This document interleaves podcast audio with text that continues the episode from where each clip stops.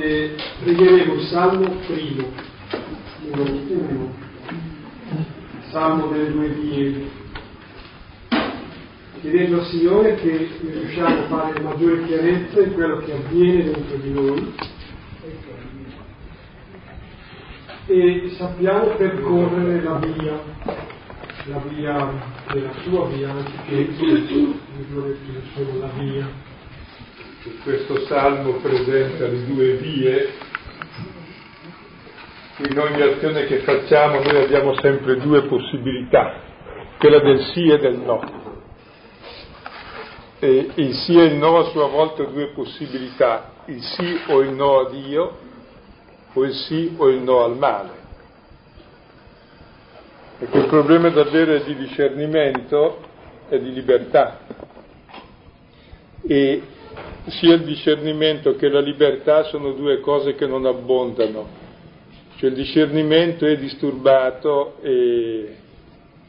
dalla nostra visuale molto umana, molto corta, dove scambiamo la carne, dirà Paolo, cioè la nostra fragilità, i nostri bisogni con la volontà di Dio, assolutizziamo i nostri bisogni, diventano i nostri idoli e tutto è funzionale ai nostri bisogni, che poi sono molto elementari, conservazione dell'individuo e della specie, pochi altri.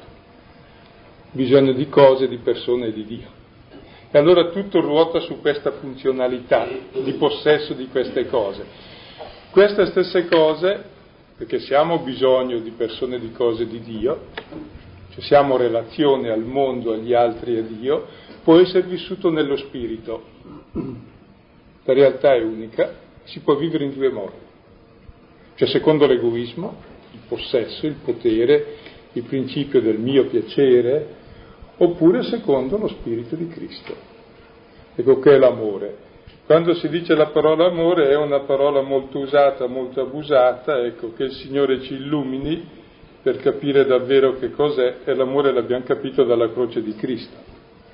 In questo consiste l'amore che noi non abbiamo amato, ecco, ma Lui ha dato se stesso per noi, per primo ci ha amato e ha dato la vita per noi. Ecco, e quindi ci sono due tipi di libertà radicalmente diversi, una libertà della carne, che è la libertà dell'egoismo, la libertà di chi fa quel che gli pare e piace, rendendo tutto funzionale a sé, e questa è la schiavitù dell'egoismo, e questa oggi si chiama normalmente libertà, e oggi intendo dire da Adamo e Eva in poi, cioè sempre. Siccome noi viviamo oggi, diciamo oggi. E l'altra è la libertà secondo lo spirito, che è quella effettivamente di amare, di servire, di instaurare relazioni non di possesso. Ecco, su questo il Signore ci illumini perché tutta la rivelazione serve proprio per questa libertà nello spirito. E anche se nel battesimo abbiamo ricevuto la libertà dello spirito, non è che una volta battezzato uno è a posto, deve vivere il battesimo tutta la vita. Non è che siamo impeccabili. In ogni azione possiamo sbagliare, abbondantemente sbagliamo, quindi possiamo correggerci. E tutta la nostra vita è un cammino, è un'educazione. Educare vuol dire tirar fuori. Ecco, e la nostra immagine di Dio, la nostra libertà è nascosta dentro, imprigionata eh, dalle nostre paure, ecco, da tante cose, ecco, bisogna educarla, tirarla fuori, farla venire alla luce. E c'è tutta una vera cultura spirituale, cioè va coltivato il bene in noi, perché in noi c'è anche il male, c'è anche l'egoismo.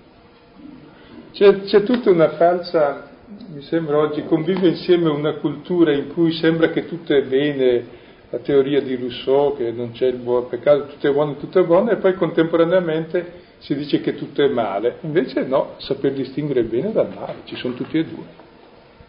Non tutto è bene, non tutto è male. Ecco, e noi diciamo che c'è, oltre che la legge della carne, c'è la legge dello spirito, è una vera legge, norma di vita, però non è una legge repressiva e impositiva, è una legge interna, è la legge interna dell'amore di Cristo che ti spinge a fare ciò che la legge ti dice di fare ma non può, non può farti fare. Quindi la nuova legge è lo Spirito Santo. La prima verifica se abbiamo lo Spirito Santo è se osserviamo la legge, perché è chiaro che se non la osservo non ce l'ho. Però la legge non ti salva, quel che ti salva è l'amore di Dio e l'amore ti fa vivere il comandamento dell'amore, cioè la legge, ecco, te lo fa vivere dal di dentro come dono di Dio, come relazione a Dio ed è questa la salvezza. Ecco, è questa divisione di lotta tra carne e spirito che cercheremo di approfondire meglio ecco, attraverso questo testo di Paolo e può sembrare così un po' semplificata, no? Cioè, ma forse c'è più complessa la realtà ed è vero che è molto complessa perché le cose si intrecciano, ma gli elementi sono semplici. Ecco, voglio dire, c'è l'egoismo e c'è l'amore, poi è chiaro che noi si intrecciano i due. Ecco, ma tra l'egoismo e l'amore non è che c'è un terzo che non è né l'uno né l'altro, non c'è il neutro, ecco, e infinite altre cose. Noi vediamo un po' quel brano ecco, che ci illumini perché siamo nella parte più delicata della lettera ai Galati che normalmente è tralasciata nei commentari. Nei commentari si fa un pezzo così sulla prima parte, un pezzo così sulla seconda. In realtà la seconda vale quanto la prima. La prima è che siamo figli di Dio, la verità del Vangelo siamo salvati per grazia. La seconda è che se siamo salvati viviamo una vita nuova, se no non è vero che sei salvato. Vivi la vita del figlio e del fratello. Ecco. No, un rilievo peraltro già fatto era quello che noi oggigiorno si ha l'impressione appunto che la realtà sia molto più complessa di quanto possa apparire dal brano quantomeno si deve dire che da un punto di vista didattico la trattazione qui è perfetta. Semplifica, però capisci bene come si mettono le cose. Però appunto, è un po' svilire di, dicendo che solamente da un punto di vista didattico è fatto bene. Ecco, allora vediamo, è un brano piuttosto consistente. Al capitolo quinto leggeremo e commenteremo i versetti dal sedicesimo al ventiquattresimo molto belli. Ecco, ascoltiamo allora. Versetto sedicesimo. Camminate secondo lo Spirito e non compirete le brame della carne. La carne infatti brama contro lo Spirito e lo Spirito contro la carne. Questi infatti si oppongono a vicenda perché non facciate ciò che volete. Ma se siete condotti dallo Spirito non siete più sotto la legge. Ora, manifeste sono le opere della carne che sono fornicazione, impurità, dissolutezza, idolatria, stregoneria, inimicizie, contese, gelosia, ira, risse, divisioni, sette, invidia, ubriachezze, gozzoviglie e le cose simili a queste. Queste cose di preavviso, come già vi dissi prima, che coloro che le praticano non erediteranno il regno di Dio. Il frutto dello Spirito è amore, gioia, pace, longanimità, benevolenza, bontà, fedeltà, mitezza, dominio di sé. Contro tali cose non c'è legge. Quelli di Cristo crocefissero la carne con le passioni e le brame. Il brano eh, ci dice che c'è un modo di camminare secondo lo spirito e un modo secondo la carne e pone la differenza dettagliata tra i due esortandoci a vivere il nostro battesimo, cioè già, già abbiamo crocifisso la carne, quindi viviamo secondo ciò che siamo, cioè nello spirito. Quindi il brano è molto chiaro e trasparente, cercheremo un po' di commentarlo nei suoi vari elementi.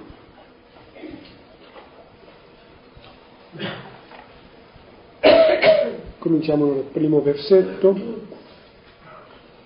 Camminate secondo lo spirito e non compirete le brame della carne. Camminate. Il primo versetto dice di camminare. Con la vita è un cammino, non è che siamo arrivati. L'uomo è un camminatore, finché vive cammina. E forse ancora dopo. Ancora dopo. Cammina nell'eterno. Sì che l'uomo non è ciò che è ma ciò che diventa. Ecco, e diventa secondo il fine che si propone.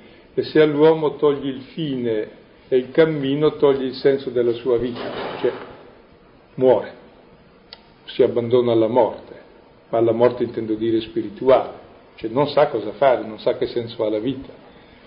Quindi è importante proprio camminare e quindi avere un fine verso cui camminare. L'uomo non è semplice. Ma dicevo che è come, tu, è come inevitabile che l'uomo cammini. Pensavo proprio che il sasso risiede in se stesso, ma anche l'animale circoscritto a se stesso. L'uomo non risiede, non è circoscritto in se stesso e da se stesso. L'uomo guarda e cammina verso, verso dove guarda. Dico, questo non voglio complicare le cose, ma in rapporto per esempio al Vangelo che si leggeva ieri, eh, Gesù Cristo che si propone come pastore e, e l'uomo insomma, è paragonato alla pecora, segue qualcuno, l'uomo segue inevitabilmente qualcuno, non, non risiede in se stesso, non è circoscritto da se stesso, eh, cerca qualcosa fuori da se stesso, va dietro a qualcosa fuori da se stesso. E il camminare è una disciplina, è una fatica, è un lasciare indietro delle cose, è un andare verso altre, è un crescere. Sono tutte quelle cose alle quali oggi, dico oggi perché la cosa è vecchia da qualche migliaio d'anni, l'uomo facilmente rinuncia, cioè preferisce ciò che è noto al cammino, preferisce due sicurezze rispetto alla verità. Ecco l'uomo regredisce al, a livello di natura, cioè nega la sua cultura, il suo cammino, la sua storia. Ecco, stiamo attenti che è molto pericoloso questo, è negare la nostra umanità. E fosse contento Dio non avrebbe nulla contro, invece l'uomo è infelice se fa così, perché l'uomo è fatto per qualcos'altro, è fatto per l'altro e quindi deve cambiare. C'è proprio questa sua inquietudine che lo definisce, lo definisce proprio come apertura verso Dio, come cammino, e lo costituisce come uomo e come libero. Se togli questa dimensione e riduci l'uomo a animaluccio, che in fondo soddisfa i suoi istinti, ma non gli basta per vivere e soddisfare i suoi istinti perché questo non gli dà felicità. Ecco, c'è un camminare secondo lo spirito e un camminare secondo la carne. Ecco, se uno cammina secondo lo spirito non compie le brame della carne. Ecco, lo spirito non è qualcosa di vago, ma è lo spirito di Gesù. È lo Spirito Santo, è l'amore del Padre e del Figlio. E chi segue questo spirito non compie le brame della carne. Il problema è non compiere le brame della carne, Ecco, e che cos'è la carne? Ecco, la carne è l'uomo nella sua fragilità, nei suoi limiti, nei suoi bisogni. E l'uomo è bisogno di tutto, è bisogno di cose per vivere come animale, è bisogno di persone per vivere nelle relazioni, è bisogno di Dio per vivere pienamente come uomo nella sua relazione che lo apre nella libertà totale. Ecco, quindi l'uomo è bisogno. E quel problema cosa vuol dire seguire le brame della carne? La carne, la fragilità in fondo nostro, il nostro limite, ecco, può essere vissuta o secondo lo spirito, oppure secondo la paura della morte. Adesso cerco di spiegare un pochino.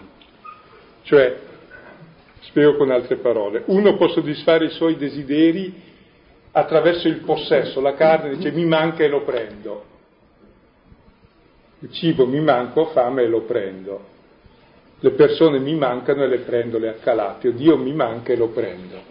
Ecco, questo è il vivere la relazione secondo la carne, cioè il viverla secondo l'egoismo, dove il principio è il mio bisogno che assolutizzo e riduco l'altra funzione del mio bisogno. Vivere secondo lo spirito invece è vivere me stesso, le cose e l'altro come dono di Dio, quindi come relazione, che è tutta un'altra cosa, come libertà. Non come diritto mio, non come qualcosa che io importuno per avere, ma in totale gratuità e libertà. E il seguire le brame della carne in fondo è distruggere se stesso distruggere l'altro. Il porre come assoluto il proprio limite, la paura del limite e fagocitare tutto per riempire questo limite, ma non si riempie mai perché questo limite può essere riempito solo dal dono di Dio, ecco che non può essere mai oggetto di possesso.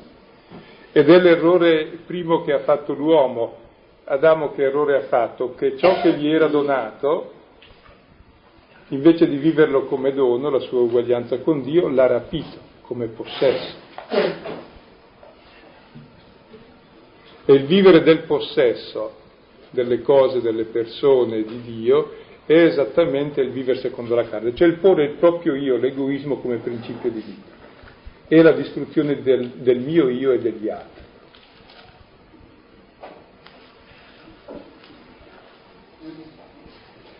E necessariamente l'uomo però è bisogno e desidera. Ecco, desiderare eh, vuol dire smettere di considerare, considerare vuol dire guardare le stelle. Ecco, l'uomo considera, scruta. Ecco, quando ha trovato la sua stella smette di guardarle e desidera quella. Ecco, quindi è molto importante ciò che consideri. Se tu consideri i tuoi bisogni come assoluti, alla fine desideri soddisfare i tuoi bisogni perché li consideri assoluti. Se consideri la promessa di Dio l'altro come altro, allora hai un'altra prospettiva, un altro modo di desiderare, perché l'uomo è essenzialmente desiderio. È mancanza, è bisogno. Il problema è di come soddisfa il bisogno. E porto un esempio, no? dalla cosa più banale, l'uomo ha bisogno di conservazione dell'individuo, quindi di mangiare, di cibo, quindi bisogno di cose.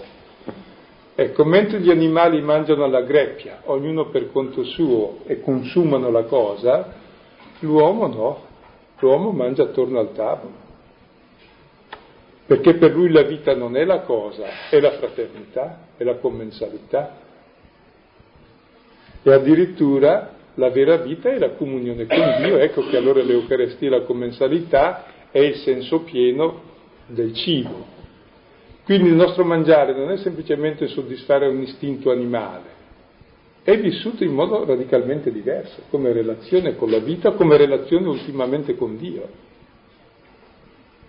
Così lo stesso amare, che poi è la conservazione della specie, non è semplicemente conservazione della specie, è relazione di dono tra persone di fedeltà che diventa immagine della relazione con Dio, sacramento della relazione con Dio.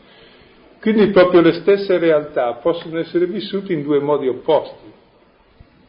E qui Paolo ci dice proprio di vivere secondo lo spirito e non secondo le brame della carne. Che cosa? Le stesse realtà, non è che ci sono due realtà diverse.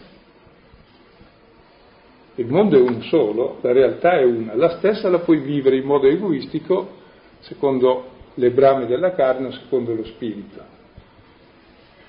Ecco, chiaramente in noi si intreccia sempre la brama della carne e il desiderio dello spirito, l'importante è distinguerli.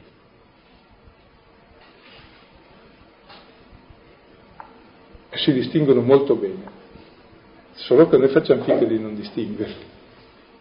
È la prima regola del discernimento, che quando facciamo il male, perché la legge c'è, quando facciamo il male il nemico ci alletta col piacere apparente e Dio con la legge che ti dice guarda che non è giusto. Quando facciamo il bene il nemico ci scoraggia dicendo tu non ce la fai e Dio ci incoraggia dandoci la gioia.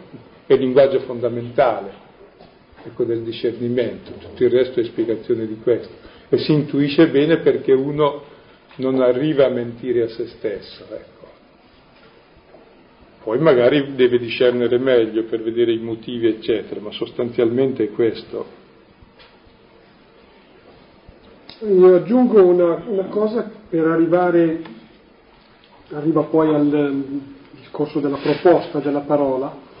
Mi sembrano interessanti questi passaggi, cioè l'uomo diventa ciò che desidera, desidera ciò che considera e considera ciò che si propone o gli si propone.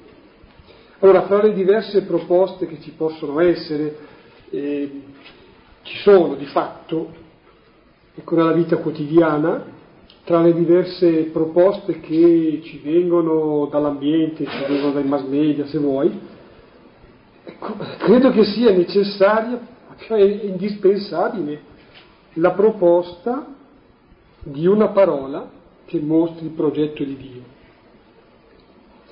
L'uomo diventa ciò che desidera, desidera ciò che considera, considera ciò che si propone, egli si propone. Ecco, si proponga allora la parola del Signore, quella considererà, quella desidererà e diventa quella. Il versetto seguente, 17, è un po' la spiegazione. La carne, infatti, brama contro lo spirito e lo spirito contro la carne. Questi infatti si oppongono a vicenda perché non facciate ciò che volete. Quindi c'è una lotta in ciascuno di noi, la vita è una lotta, era chiamata lotta continua la vita monastica anticamente, ma ciò vale per ogni cristiano. Nel libro di Giobbe si dice che la vita dell'uomo sulla terra è una lotta una guerra continua.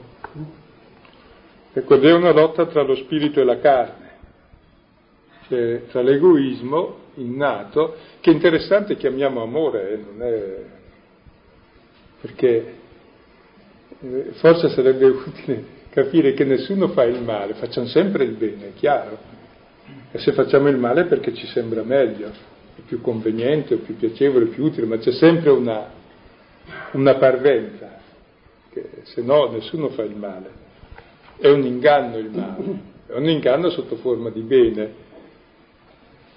Ecco. E il risultato di questa lotta è che questi due si oppongono a vicenda, così non facciamo ciò che vogliamo, cioè se voglio il bene, il Signore mi dà gioia per il bene, il nemico mi angustia presentandomi difficoltà in modo tale da ostacolarmi perché io non faccia il bene. Se io voglio fare il male, il nemico mi prospetta il piacere apparente, Dio mi prospetta le giuste angustie perché non lo faccio. E l'uomo proprio è in questa lotta costante, è ineliminabile dalla nostra vita e si riproduce in un modo o in un altro in ogni azione, senza drammatizzare l'esistenza, ecco, almeno in ogni decisione. Ogni decisione umana è, è una scelta per lo spirito, o se no è un ripiegamento. Ecco.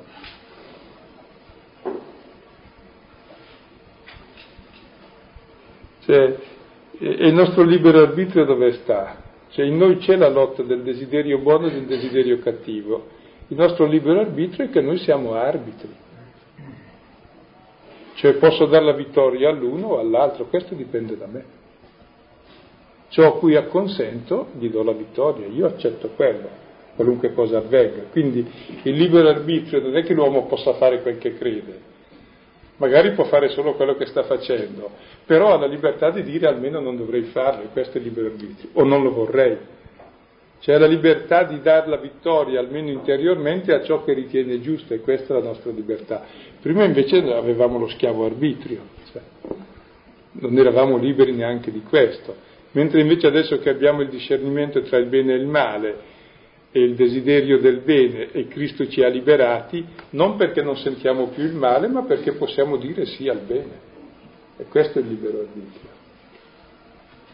Non è un arbitrio assoluto.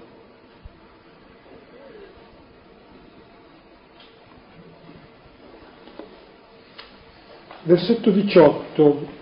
Ma se siete condotti dallo Spirito, non siete più sotto la legge è un po' un riassunto dei capitoli precedenti, dove dice che siamo liberi dalla legge, ma siamo liberi dalla legge non perché trasgrediamo la legge, se no siamo schiavi e trasgressori, ecco, ma perché siamo condotti dallo Spirito di Gesù, cioè l'amore del Padre e del Figlio che ci guida. E questa è la nostra libertà dalla legge, non è libertinismo. Per cui paradossalmente è libero dalla legge chi vive il fondamento della legge. Ecco. Per cui la libertà di non essere sotto la legge la sperimenta chi è condotto dallo Spirito. Se non siamo condotti dallo Spirito non siamo liberi e siamo sotto la legge, cioè siamo semplicemente trasgressori. E lo sentiamo.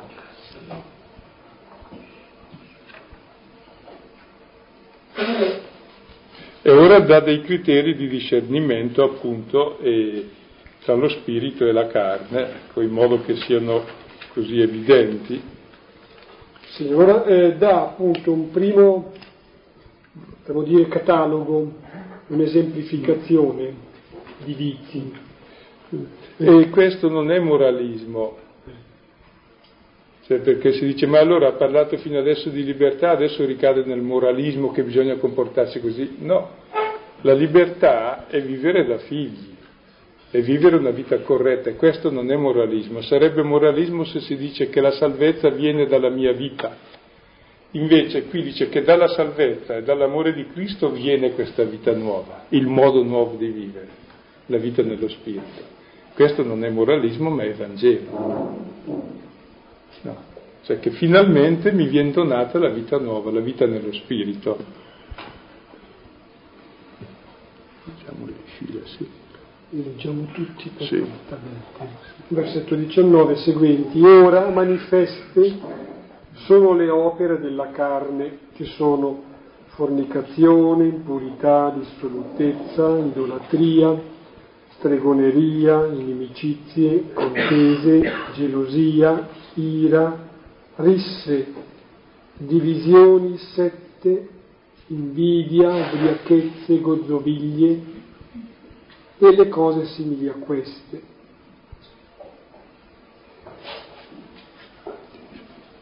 Finiamo il versetto.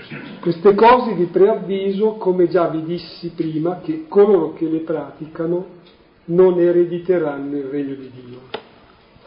Descrive allora in modo unitario le opere della carne che sono manifeste, cioè si vedono, basta leggere i giornali, non si parla d'altro, no? mentre il frutto dello Spirito non si vede, non è manifesto, se ne parla molto poco, questo è ciò di cui si, ci si nutre. E quello è ciò che vediamo bene in noi e fuori di noi. E sono opere, oltre che manifeste. E quando eh, pubblicizzeranno il bene allora sarà pericoloso. Eh.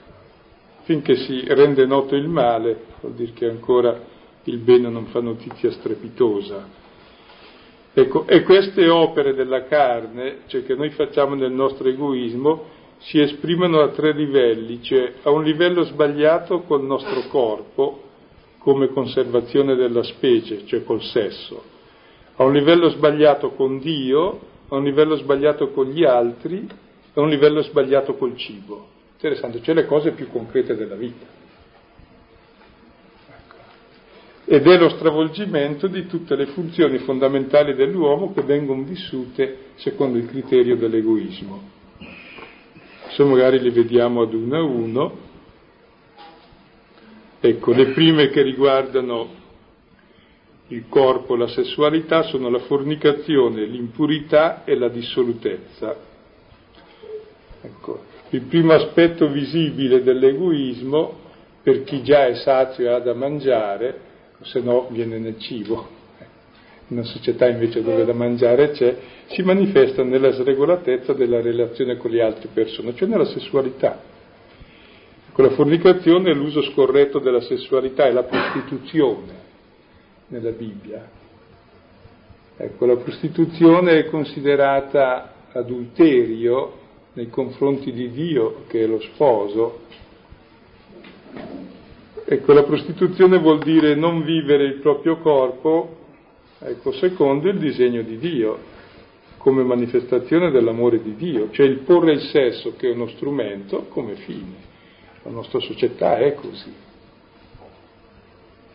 È così. Non vendi neanche la farina da far ostia se non metti, se non metti di mezzo il sesso. C'è tutto condito così. Questo è il primo segno proprio dell'uomo che ha perso il senso del suo corpo.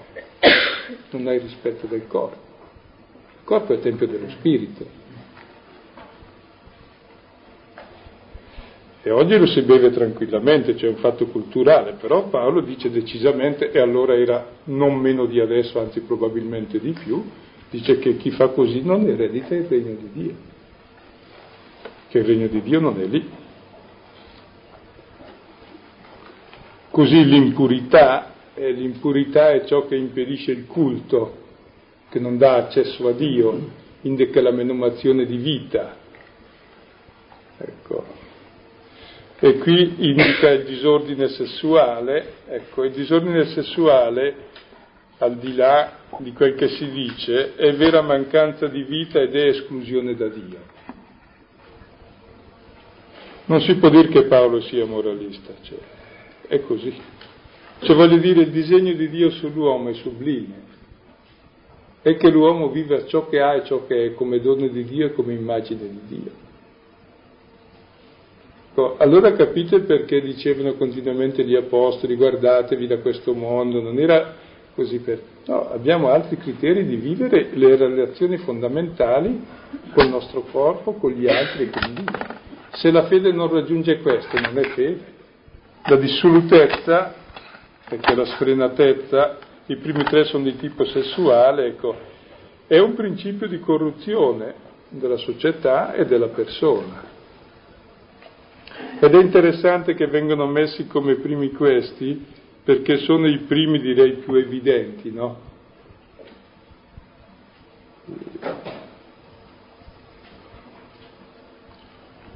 Ecco, e torno a sottolineare, eh, molti ritengono che la libertà del Vangelo sia fare quel che piace, dare sfogo alle proprie passioni, no, è tutt'altro.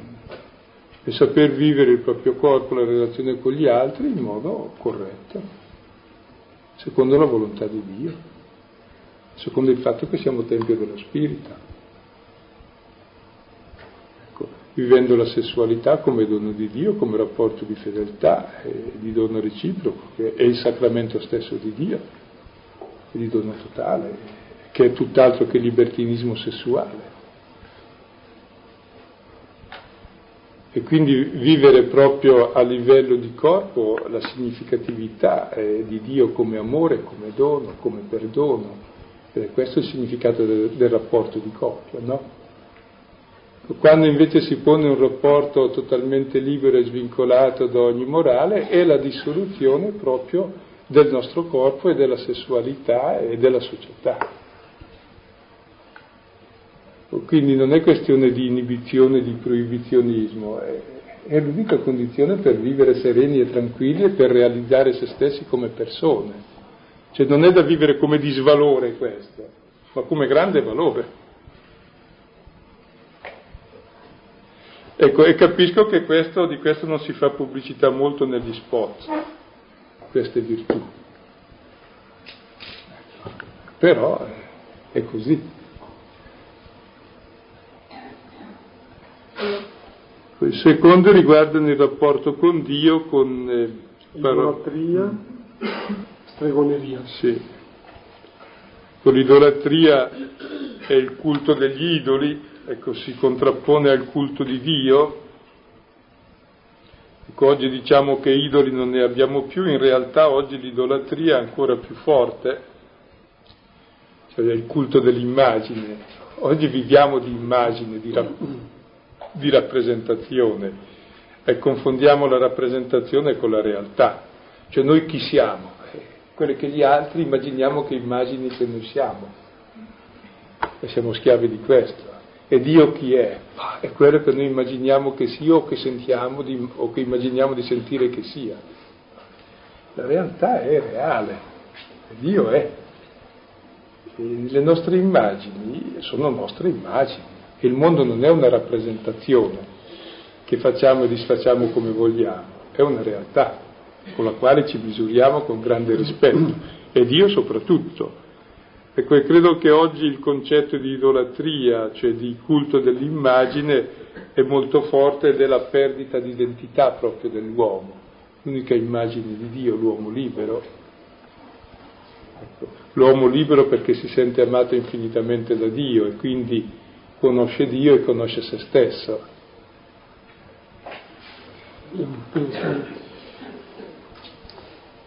La tria e il servizio di Dio eh, caratterizza il credente, mentre il servizio dell'immagine, eh, l'idolatria, diventa proprio servizio dell'apparenza, quindi diventa la schiavitù, caratterizza il pagano. Scopriamo un'area, uno spessore della nostra cultura personale, oltre che della cultura sociale, se vuoi, che è pagano. Idolatria. Poi? Poi la stregoneria, in greco c'è farmacheia, la farmacia, i benefici, probabilmente sono i sortilegi, tutti questi filtri magici, filtri d'amore, filtri di cose ai quali si lega la felicità e il futuro. Ecco. E noi credo che lo possiamo lasciare proprio con la parola farmacheia, la farmacia, che ci media il rapporto con il nostro corpo e con tutto. È un segno di disordine, che non c'è più un rapporto corretto con la natura. È anche un dato di fatto, dico. Eh. Un rapporto avvelenato, sì. dire farmacheia veleno, mm.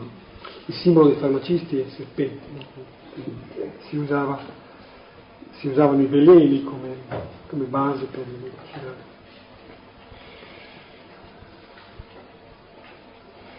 Ecco, poi c'è il rapporto con gli altri. Inimicizie, contese, gelosie, ira, risse, divisioni, sette, invidia. Ecco, comincia con inimicizia, termina con invidia. Ecco, l'inimicizia è il nostro rapporto fondamentale con l'altro, l'altro è l'inferno, diceva un autore. Ecco, l'altro è il concorrente, l'altro è il nemico, invece di essere il fratello perché concorre nei, negli stessi bisogni, divide la torta con me, anche il fratello ti diventa nemico. Perché? Perché hai posto come supremo valore la tua torta, il tuo inter- cioè la carne. Quindi l'inimicizia è il primo risultato da aver posto la carne come principio della vita. Secondo le contese. Il primo era piuttosto tra individui, si può dire, che questo è passaggio in profondità dalle risse personali alle contese tra, tra popoli, tra blocchi, tra nazioni. Eh. È un egoismo che appunto si approfondisce e si allarga. Adesso si passa al motore interno di queste inimicizie e contese. Il primo è le gelosie, in greco è zelo, cioè c'è uno zelo che è il desiderio di fare il bene all'altro e c'è uno zelo che è il desiderio di fare male all'altro. Ecco, questa si intende la gelosia. Quindi molto zelanti nel fare il male agli altri, professione principale, cercare come si può nuocere. Poi l'ira. il risvolto interiore dell'inimicizia che esplode all'esterno, ecco, è il sentimento, no? Che hai, esplode all'esterno come rissa. La parola rissa in greco ha sotto una parola che vuol dire salario, ecco, perché i salariati erano rissosi, litigavano per avere il loro sale, no? Ecco, noi tutti litighiamo l'un l'altro per avere la nostra parte, cioè, sono tutti, tutti contro tutti. E quindi divisioni, il risultato è le divisioni. Le divisioni in greco c'è tagliato in due parti. Cioè, siccome l'uomo è fatto per la relazione, quando fa rissa si divide in due, cioè spaccato in due, cioè è morto.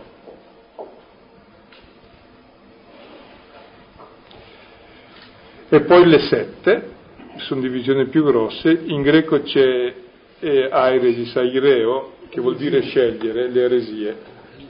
Le eresie sono delle scelte, su due verità ne scegli una.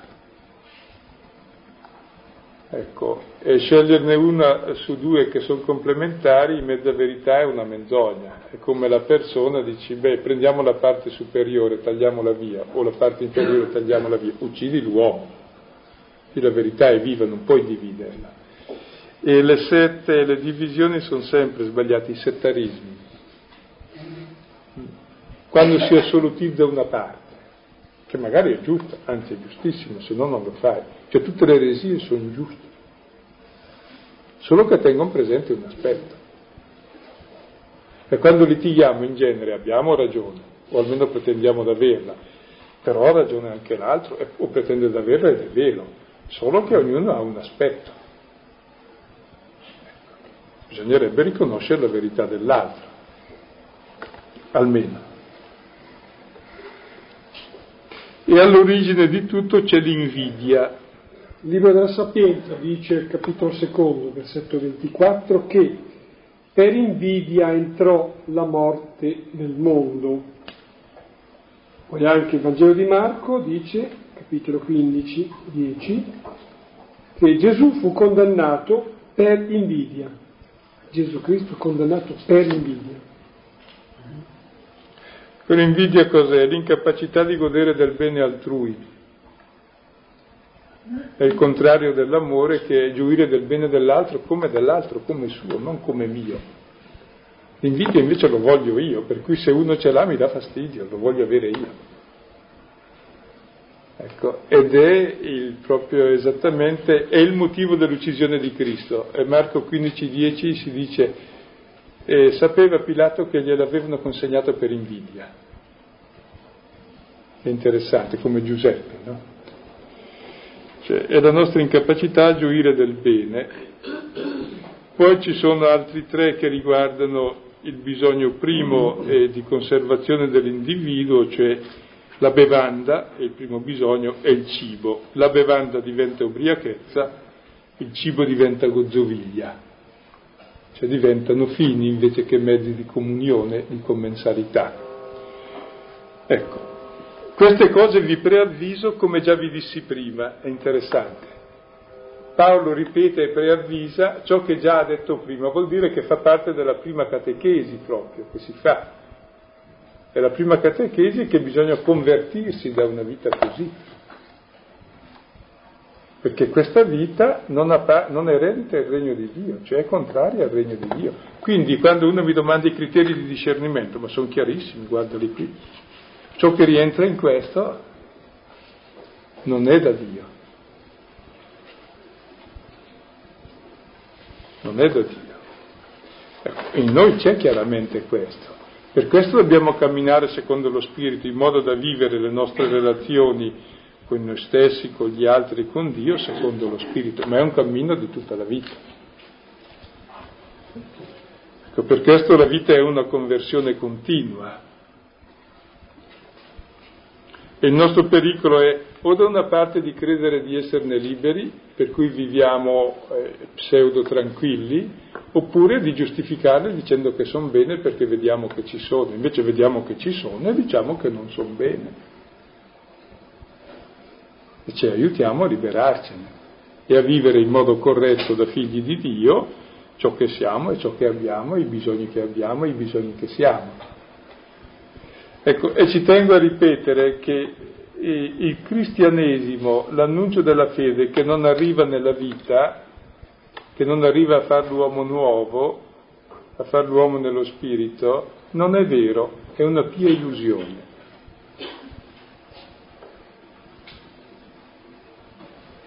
Ciò non vuol dire che non siamo peccatori, peccatori siamo e restiamo, ma è un conto giustificare il nostro essere peccato e il male dicendo che va bene così, e un, conto, un altro conto è riconoscerlo come male e accettare la misericordia di Dio e il lento cammino per uscirne.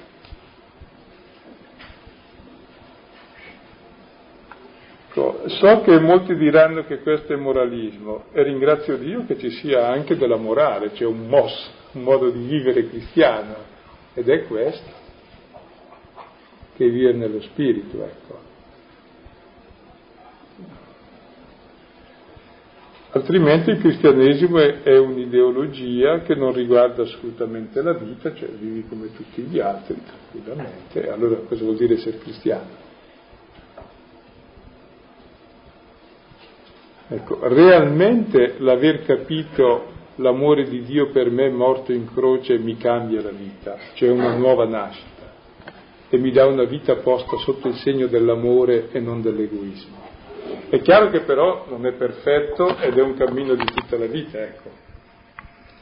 Ma tra il sottolineare la gradualità e quindi ammettere che c'è un cammino attraverso l'imperfezione, invece il negare il cammino a giustificare il male, l'abisso è enorme.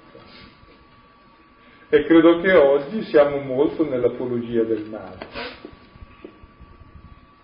Dicendo si fa così, si dice così. Ecco. E chi ha detto che è Vangelo? Si può fare e si deve fare esattamente il contrario. Tante cose devo fare il contrario di quello che penso. Perché? Perché sono sbagliato. E l'uomo è proprio colui che cresce attraverso il discernimento, evitandosì le cose sbagliate, accettando quelle giuste. Adesso contrappone la vita dello spirito. Versetto 22 dello spirito è amore, gioia, pace, longanimità, benevolenza, bontà, fedeltà, affidabilità mitezza e dominio di sé. Dunque, intanto si deve dire una cosa, che prima parlava di opere, nel plurale parlava di opere, opere che appartengono alla, alla creatività, alla laboriosità dell'uomo. Qui invece si parla al singolare e di un dono, cioè è un frutto dello spirito ecco, ricevuto come tale, come frutto, come dono, è dato da sopra, cioè da dire, come dire, da, non dall'uomo, è un regalo che vi è concesso all'uomo. Ecco, e adesso al quadro fosco della vita nella carne, nelle opere, contrappone questo nel frutto dello spirito. E lo descrive innanzitutto come amore, Ecco, ciò che prima era fornicazione, impurità, dissolutezza nella carne, ora è amore, gioia e pace nello spirito. C'è un altro modo di vivere la stessa realtà. E per amore si intende l'agape, quello che Paolo descrive in 1 Corinzi 13, 4, 7, con 15 verbi, che sono le 15 azioni dell'amore di Dio verso di noi. Ecco, e questo amore non ha inquietudine, porta invece la gioia. Mm, volevo sottolineare, proprio in ordine al fatto che qui si dice del frutto dello spirito, eh, del dono, che è un dono unitario, è unificante anche. Per esempio l'amore, secondo quello che ci dice la lettera ai Romani, al capitolo quinto, versetto quinto, lo Spirito Santo, l'amore, è fuso nei nostri cuori ci eh, fa chiamare Dio con il nome di Padre. Ecco, è unificante, no? Perché rende tutti gli uomini figli dello stesso Padre. Mi pare bello questo. Amore, diceva Silvano, che procura gioia, pace, Longanimità. Ecco, ed è interessante, noi ci accorgiamo che ci sono amori che non procurano pace né gioia, né a sé né agli altri. Chiediamoci se è amore, di che qualità è. Ecco. E la gioia è il segno della presenza di Dio, e la gioia è molto diversa dal piacere. La gioia è relazione, ecco, ed è presenza di Dio sempre la gioia. Il piacere è un'altra cosa che una volta scomparso ti, re, ti lascia disgustato, hai bisogno di ripetere perché non dà gioia. La gioia invece rimane in eterno, nessuno la può rapire. È la presenza, è il profumo di Dio. Ed è il criterio fondamentale del discernimento spirituale, che è tutt'altro che il piacere. Cioè, il nemico tenta col piacere, Dio ti dà la gioia. Ma il piacere il nemico te lo dà solo prima e dopo ti dà la tristezza. Dio ti dà invece l'attrazione prima e ti dà la gioia durante e dopo. E il principio del discernimento è proprio sempre il dopo. Dopo ti lascia gioia e pace. Tra l'altro si può dire che parlando di gioia, intendendo gioia come qui è stato un po' descritto, allora si capisce come si possa anche essere provati, per cui non hai una felicità, non hai una felicità effervescente, epidermica però, sei provato, magari anche profondamente, e però ugualmente c'è, c'è gioia, e c'è pace. Gioia e pace, sono poi collegate tutte, sono eh, da, da leggere e intendere anche come davvero manifestazioni dell'unico dono. Gioia, dicevamo, pace, che cos'è allora questa pace? Il contrario dell'inquietudine. Ecco, e lo Spirito ci dà la pace e la gioia già ora, non quando avremo ottenuto gli oggetti dei nostri desideri perché l'oggetto del nostro desiderio c'è già è Dio ed è presente ora nello Spirito. Per cui chi vive nello Spirito ha sempre gioia, pace, amore, gioia e pace. Non è inquieto. Potrà avere difficoltà, potrà avere croci, ma è nella gioia e nella pace dello Spirito. Per cui il criterio proprio della, eh, della, vita spirituale è il conservare questa gioia e pace dello spirito. Non è detto che non abbiamo difficoltà, anzi, se uno cammina secondo lo spirito affronta lotte, affronta difficoltà. Però ha l'amore, la gioia e la pace. Amore, gioia e pace, eh, appunto vedendole come manifestazioni di qualcosa di unitario, eh, è importante Vabbè, consentitemi una, una, battuta. Ieri ero in un paesino vicino a Padova, c'erano le prime comunioni, i bambini proprio con molta devozione e diligenza leggevano le preghierine composte da loro. E una bambina, proprio con molto candore, ha detto ringraziava il Signore per l'agitatezza delle nostre famiglie. Ecco, è bello, eh, capito che era proprio ispirato, non era proprio... Cioè, voleva dire agiatezza, però è vero che l'agiatezza delle nostre famiglie è molto agitata. Ecco. Allora, riassumendo le due cose, l'agitatezza, che è contro la pace, insomma. La pace probabilmente, anzi senz'altro, la pace di cui si dice qui, la pace e la gioia deriva non dall'agitazione per avere, ma Ecco, adesso magari andiamo un po' in sintesi sulle altre, poi le mediterete. La longanimità è, l'animo lungo, l'animo largo, il contrario della meschinità. Magnanimità. La magnanimità. Ecco, dopo la benevolenza è il contrario della malevolenza, della cattiveria. La caratteristica di Dio. È benevolo, cioè usabile. Secondo quello che dice Luca, no? Capitolo sesto. Poi la bontà. Poi la bontà, ecco, che è esattamente la capacità di produrre il bene per l'altro, il contrario è la cattiveria, di produrre il male per l'altro, e poi la fedeltà, il contrario della volubilità, dell'instabilità, dell'inaffidabilità. Fedeltà, l'amore è fedele. Perché perdona.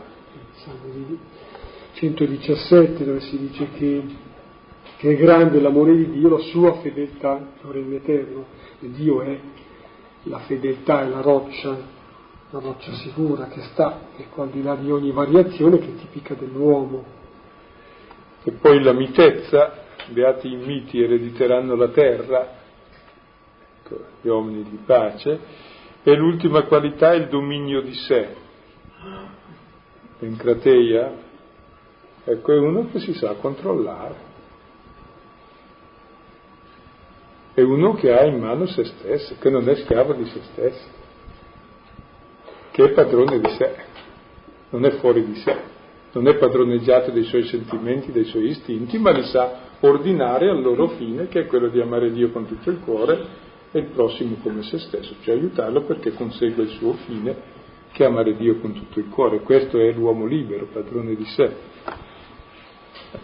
L'uomo padrone di sé, con un senso forse, cioè senz'altro negativo, eh, in cui si può intendere uno che è padrone di sé nel senso che eh, così ha un grande controllo, direi ascetico, raggiunto a forza di fatiche, no, proprio è quel dominio di sé che è dono di Dio. Sentendosi dono di Dio, ecco, uno ha anche una certa capacità di, di usare di questo dono come dono. Non è una specie di pretesa, perché sarebbe una forma di possesso, a mio parere, ancora più spregevole di quella che uno ha nei riguardi delle cose la cosa è mia, io sono mio, ecco, in questo senso. Vuol dire sapere di essere del Signore, ecco, per cui non sono schiavo del mio io e delle mie passioni e questo è il dominio di sé. Ecco, contro tali cose non c'è legge. Cioè la legge non ti proibisce nessuna di queste cose, anzi, esattamente ciò che la legge per sé comanderebbe non può far fare.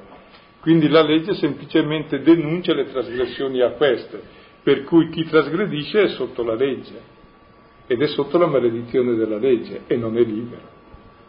Chi invece vive così nello spirito, ecco che è libero dalla legge, ma non perché è libertino, ma perché contro questa cosa non c'è legge.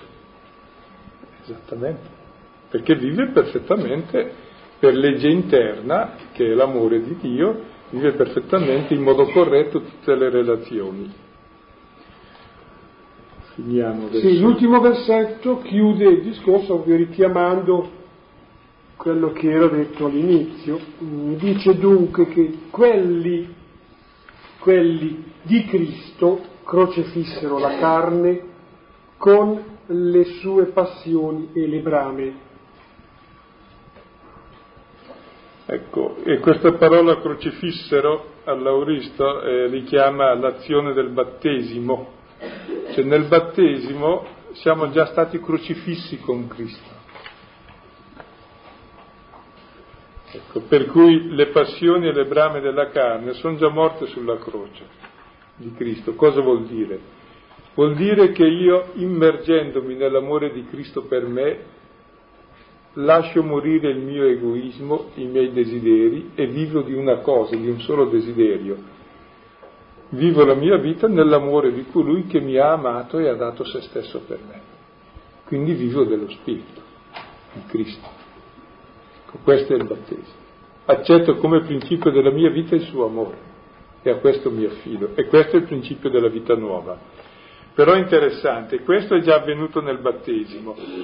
Però non è avvenuto una volta per tutte. Cioè dobbiamo camminare sempre in questo spirito perché possiamo rimangiarcelo, anzi, in ogni azione abbondantemente ce lo rimangiamo. E tutta la nostra vita è un cammino in questa direzione per vivere il battesimo che abbiamo ricevuto fino alla sua pienezza, che sarà l'affidarsi totalmente all'amore di Cristo alla fine, sarà il nostro battesimo. Quell'espressione sottolineo non vi pare fosse molto bella quel versetto 24 dove dice quelli di Cristo. eh, non è così un banale riferimento a Gesù Cristo, ma indica davvero eh, coloro che sono scelti, l'iniziativa è sua, e appartengono oramai a Lui, quelli di Cristo. Allora, prima dico il frutto da chiedere, ecco, e chiediamo al Signore il frutto del discernimento tra il bene e il male.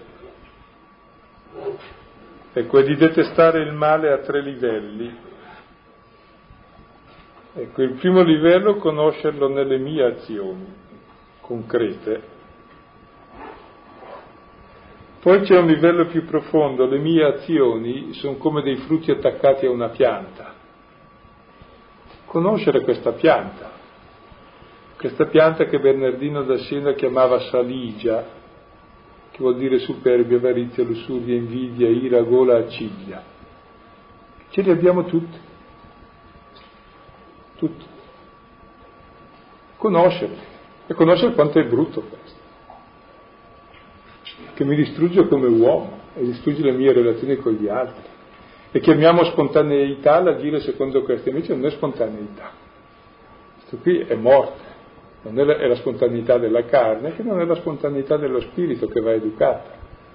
Poi a un terzo livello più profondo, conoscere il mondo, cioè questa pianta ha radici profonde, sono le tre concupiscenze, il mondo, la struttura del cosmo, 1 Giovanni 2,14, se non sbaglio 16, che è la concupiscenza della carne, degli occhi, la superbia della vita, cioè il desiderio di avere, di potere, di apparire, il peccato del mondo, c'è in ciascuno di noi. Ed è importante riconoscerlo. E allora capisco perché Cristo è morto per me. Allora mi sento solidale con gli altri, mi sento peccatore, allora comincio lentamente a convertirmi, ecco.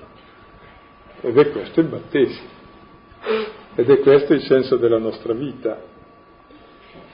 Poi i punti su cui riflettere, il primo punto sono le due vie, la scelta tra vita e morte, il Salmo primo, Deuteronomio 30, 15, 20.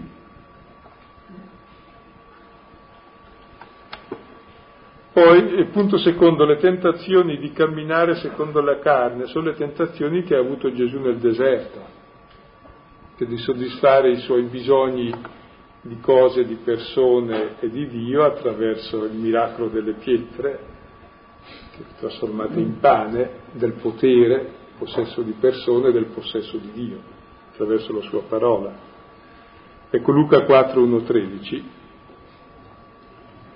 Sulla lotta interiore, punto terzo, tra desiderio del bene e del male, Romani 7, 14, 25.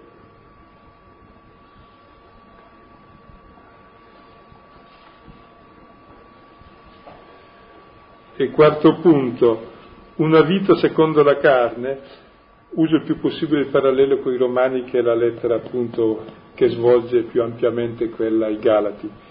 La vita secondo la carne l'avete nel primo capitolo dei Romani, dove si parla prima di come i pagani vivono secondo la carne e poi come i giudei vivono secondo la carne. Quindi il capitolo primo fino al capitolo terzo, versetto 20, per concludere che tutti abbiamo peccato e abbiamo bisogno della gloria di Dio. Poi la vita nello spirito, prendete tutto il capitolo ottavo della lettera ai Romani.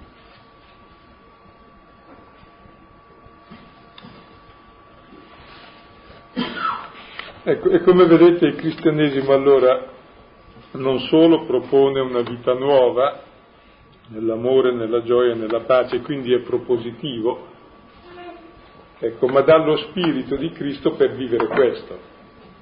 Però siccome partiamo da una vita nella carne, cioè da una vita chiusa nell'egoismo, ecco che la nostra vita è effettivamente un cammino di liberazione costante, ecco, e non bisogna rinunciare a questa lotta, a questo cammino che suppone e il discernimento da una parte e un impegno effettivo dall'altra, però per una spinta interiore dello spirito. Ecco.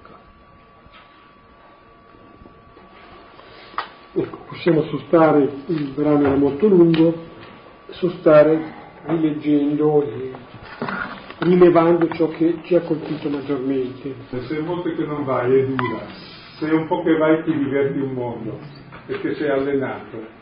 Se questo si chiama la virtù, la virtù è l'abito operativo buono. Acquisisci delle cose come è duro imparare a suonare bene, quando hai imparato è bello. E la vita è un'educazione. Noi abbiamo rinunciato, credo molto nella nostra cultura, a questa disciplina di educazione, ma la paghiamo con insignificanza, la stupidità e l'angoscia. Non si sente fare. Tanto vale impegnarsi per le cose giuste e vale la pena. E, ti, e vedi che ti costruisci. Ed è bello dopo un po', ecco, uno che ha provato vede che in tutte le cose positive si fa fatica, ma la fatica è ripagata se sono positive, se no nessuno me le fa fare.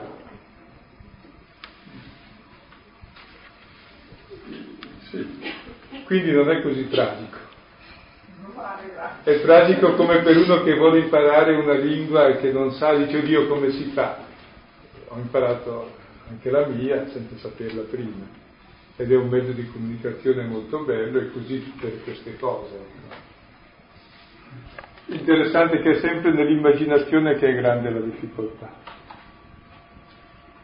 Forse anche da intendere come così da, da lontano, ecco direi che ogni giorno quando incominci la giornata devi pensare che quella giornata ti è data e però quella giornata chiede anche di essere riscattata paragone più domestico invece è questo.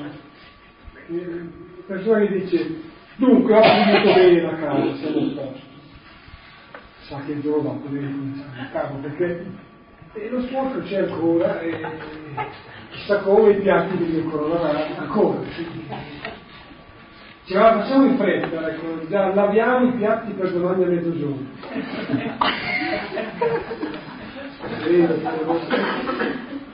Un po' troppo domestico? Eh? Comunque per consolare è più faticoso vivere nelle fornicazioni impurità, dissoluzioni, dorettini, inimicizia, contesa, ira, gelosia, invidia, che vivere nell'amore e nella gioia, nella pace. È molto più difficile, anche se non pare. C'è la differenza tra il piacere e la gioia che il piacere non ti appaga e ti rende infelice. come andare in discoteca fino alle 4, ma anche fino alla ma anche fino a mezzogiorno poi, non ti rende felice. Hai bisogno di stordirti sempre ulteriormente, perché, perché non sei fatto per questo. Perché invece le altre cose per le quali sei fatto ti sembrano difficili, ma in fondo è meno difficile, anzi, è più connaturale, sembra di respirare. Ecco.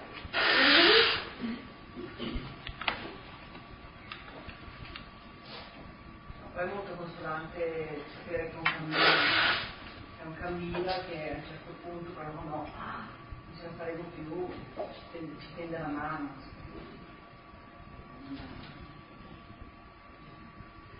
Ma stranamente no, noi siamo abituati a pensare che sia un cammino difficile, è più difficile l'altro. L'altro a un dato punto uno non ce la fa più. E questo non è che non ce la fa più, ce la fa sempre meglio.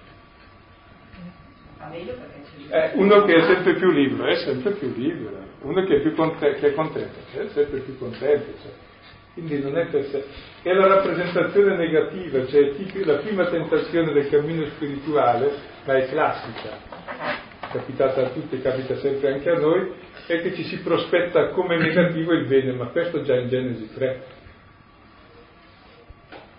è sempre più piacevole e più facile il contrario. Ma non è vero. C'è un inganno. No, è, è, costante questo, ecco, questo inganno nella rappresentazione del, in cui il male ci sembra piacevole e facile, in qualche misura lo è, almeno facile, ma è tutt'altro che piacevole, è tutt'altro che ti appaga, e il bene sembra difficile e che non ti dia gioia, invece ti dà gioia e non è poi così difficile come pare, anzi. Esige certamente una disciplina per l'uomo discepolo. Io dico che veramente la cosa eh, più stupefacente è che a volte anche in momenti difficilissimi, anche tragici, eh, eppure se uno si affida al Signore, si fida del Signore, eh, ha quella pace nel profondo dell'anima che veramente è il regno di Dio in noi, che siamo nel mondo, quindi in mezzo alle difficoltà, ma è proprio l'anticipo del, del paradiso veramente. È vero che il paradiso può esserci anche qui, che siamo nel mondo perché siamo in mezzo alle difficoltà. Adesso forse comprendiamo meglio che cos'è il regno di Dio. Il regno di Dio è vivere il frutto dello Spirito già qui e ora, perché il tempo è compiuto e lo vivi qui e ora. C'è questa realtà concreta che vivi, da lavare i piatti ogni giorno e tutto il resto, fatto con questo spirito è il regno di Dio. Addirittura sia che mangiate, sia che beviate, qualunque altra cosa facciate, fate il rendimento di grazia a Dio. Ed è questo il regno di Dio, cioè vive questo mondo concreto nella gioia e nella pace dello Spirito, non un altro mondo, non tempi migliori. Mentre invece se viviamo nella carne viviamo questo presente nell'inquietudine sempre crescente, nella divisione da noi e dagli altri. E sono esperienze che tutti abbiamo, no? Che c'è la lotta tra l'uno e l'altro.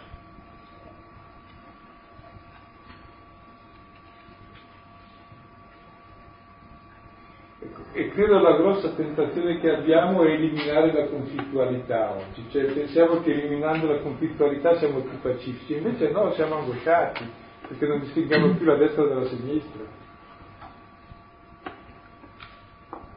Non siamo fatti per il male, siccome c'è l'ammetterlo confuso ti turba, ti disturba, ti distrugge, ti fa perdere il senso della vita, invece il conoscerlo pur avendole, dissociandoti, ti fa crescere, ti rende libero, ti dà senso, ti struttura. Ed è interessante che questo discorso è Paolo a farlo. C'è Paolo che parla del Vangelo, non è il moralista. E proprio nella lettera ai Galati lo fa, non in un'altra lettera. Nella lettera dove parla della verità del Vangelo e della libertà del Vangelo. Perché proprio è qui che si esprime la verità e la libertà del Vangelo che è la vita da figli. Non so se ho capito bene, quando di Adamo dice, eh, alla fine ciò che gli era donato l'uguaglianza con Dio. Ma Adamo è creatura però, quindi non è uguaglianza con Dio. Quindi, cosa vuol dire uguaglianza con Dio se lui è creatura? siamo per dono di Dio ciò che Lui è per natura, cioè i Suoi figli. Se accettiamo con questo come dono di essere Suoi figli, ci è dato che siamo uguali, eh, fatti immagine e somiglianza sua. Se invece ci impossessiamo, vogliamo possedere in proprio questo, non ce lo abbiamo perché ce lo abbiamo solo in quanto figli, in quanto donato. Io voglio anche quanto figli, certo. Ma proprio non per modo di dire, cioè ci dà il suo spirito. No, no, no, lo spirito è la vita di Dio, è l'amore che il padre ha per il figlio. Ed è il dono.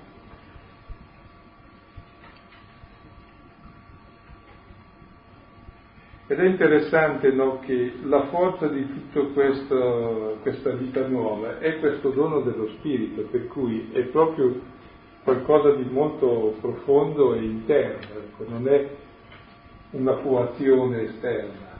Poi dato il nostro peccato c'è una scesi da fare e guai a chi rinuncia perché appunto si destruttura se rinuncia a questa, non riesce a combinare più niente nella vita. Cioè, le cose ti poni le scadenze, i termini, le norme, le leggi e dici non è questo a salvarti nella vita soprannaturale, nella vita umana sì.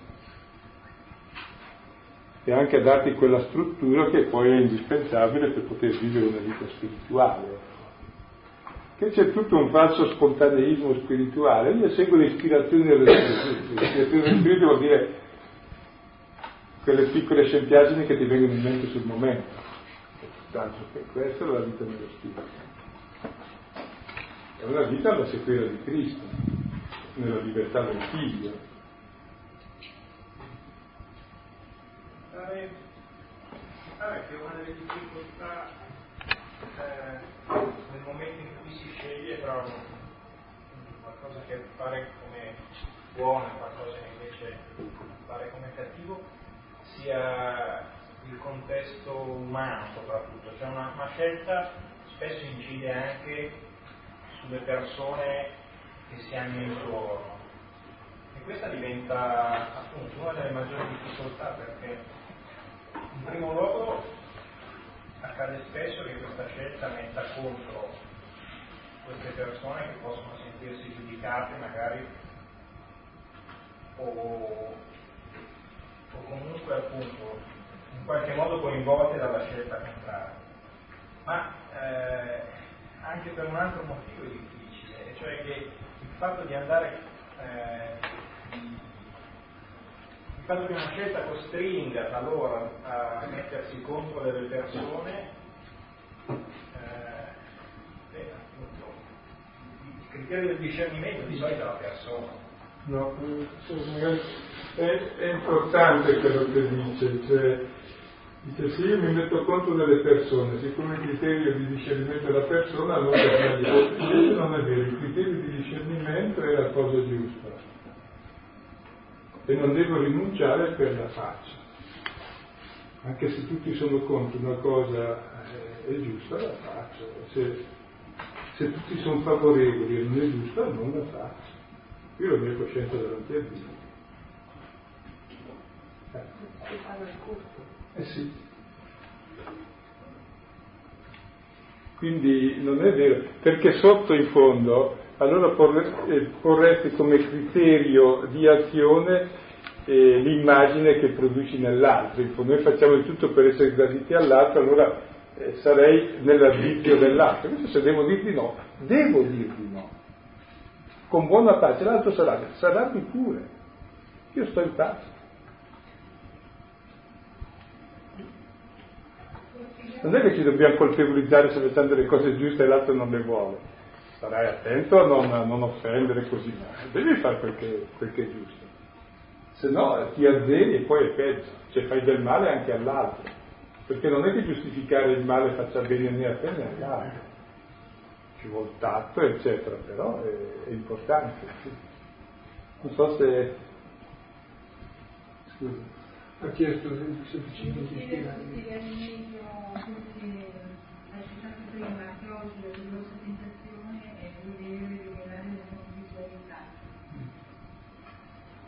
Diceva di spiegare meglio perché oggi la più grossa tentazione è eliminare le conflittualità. Cioè, mi sembra che appunto lo scoraggiamento, il ritenere che non ci sia da fare, eccetera, e rinunciare quindi a educarsi e a crescere e rifugiarsi nella, nella morte, penso che sia la, la grossa tentazione. Sì. Penso io, poi non so se mi sbaglio sono contento.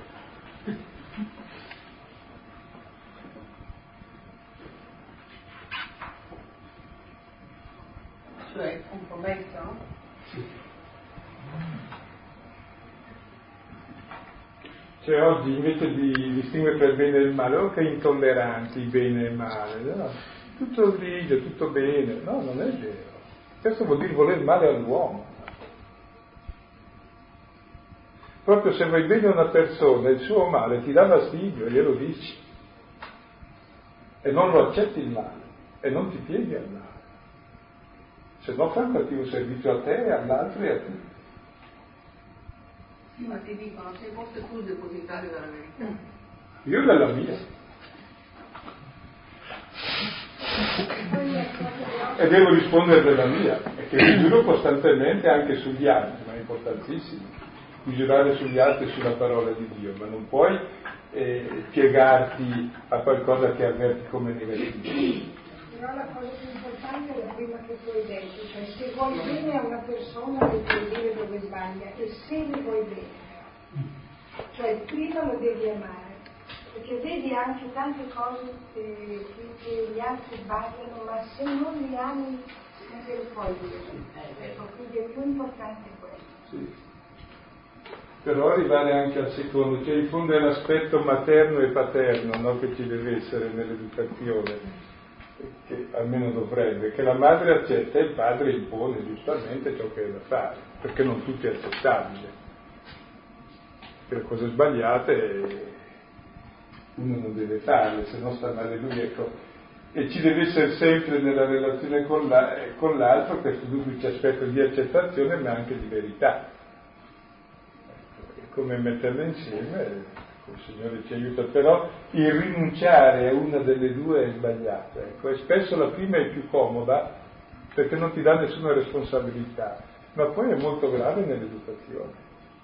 La seconda senza la prima è molto grave, cioè diventa repressiva, quindi, quindi il problema non è eh, cosa lasciare ma come tenerle. Sì, ma poi bisognerebbe proprio, io penso che servirebbe meditare molto su quello che hai detto riguardo al fatto che quando facciamo il male però eh, pensiamo che sia bene, cioè lo facciamo perché è bene, eh, cioè, No, quei, il male non lo facciamo dicendo adesso faccio male, noi diciamo faccio bene e invece quello è male, ecco, cioè è sempre mascherato anche di bene nel momento di farlo. Questo è, è molto sottile come cioè, bisogna avver- essere avvertiti su questo molto, cioè un punto importante. Ci sono dei criteri, i criteri sono il dopo e anche il durante, un po' alla volta uno li impara, cioè le cose che fai sotto inquietudine, sotto desiderio, sotto tensione, che l'unica cosa importante è sempre sbagliata. Se è vera è vera anche dopo, ed è vera anche sempre di dopo. E quindi vuol dire che è una cosa tua, è un tuo interesse, un tuo egoismo, una tua affermazione. Questo già prima o durante lo avverti. Dopo invece lo avverti proprio come gioia se è una cosa giusta, e anche se magari è una gioia che paghi perché ti sei scontrato, giustamente. Oppure è come eh, qualcosa che ti lascia vuoto, inappagato.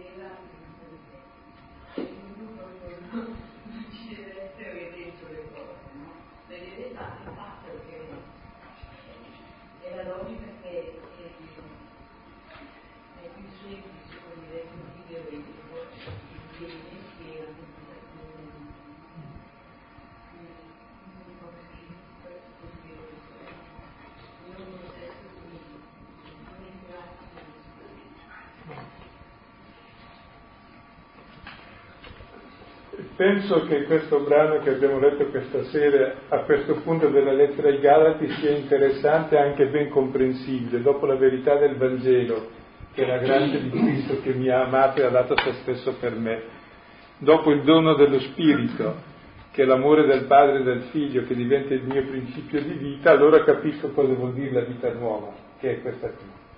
Ed è il passaggio proprio da una vita che è quella, diciamo, del mondo, tra virgolette, no?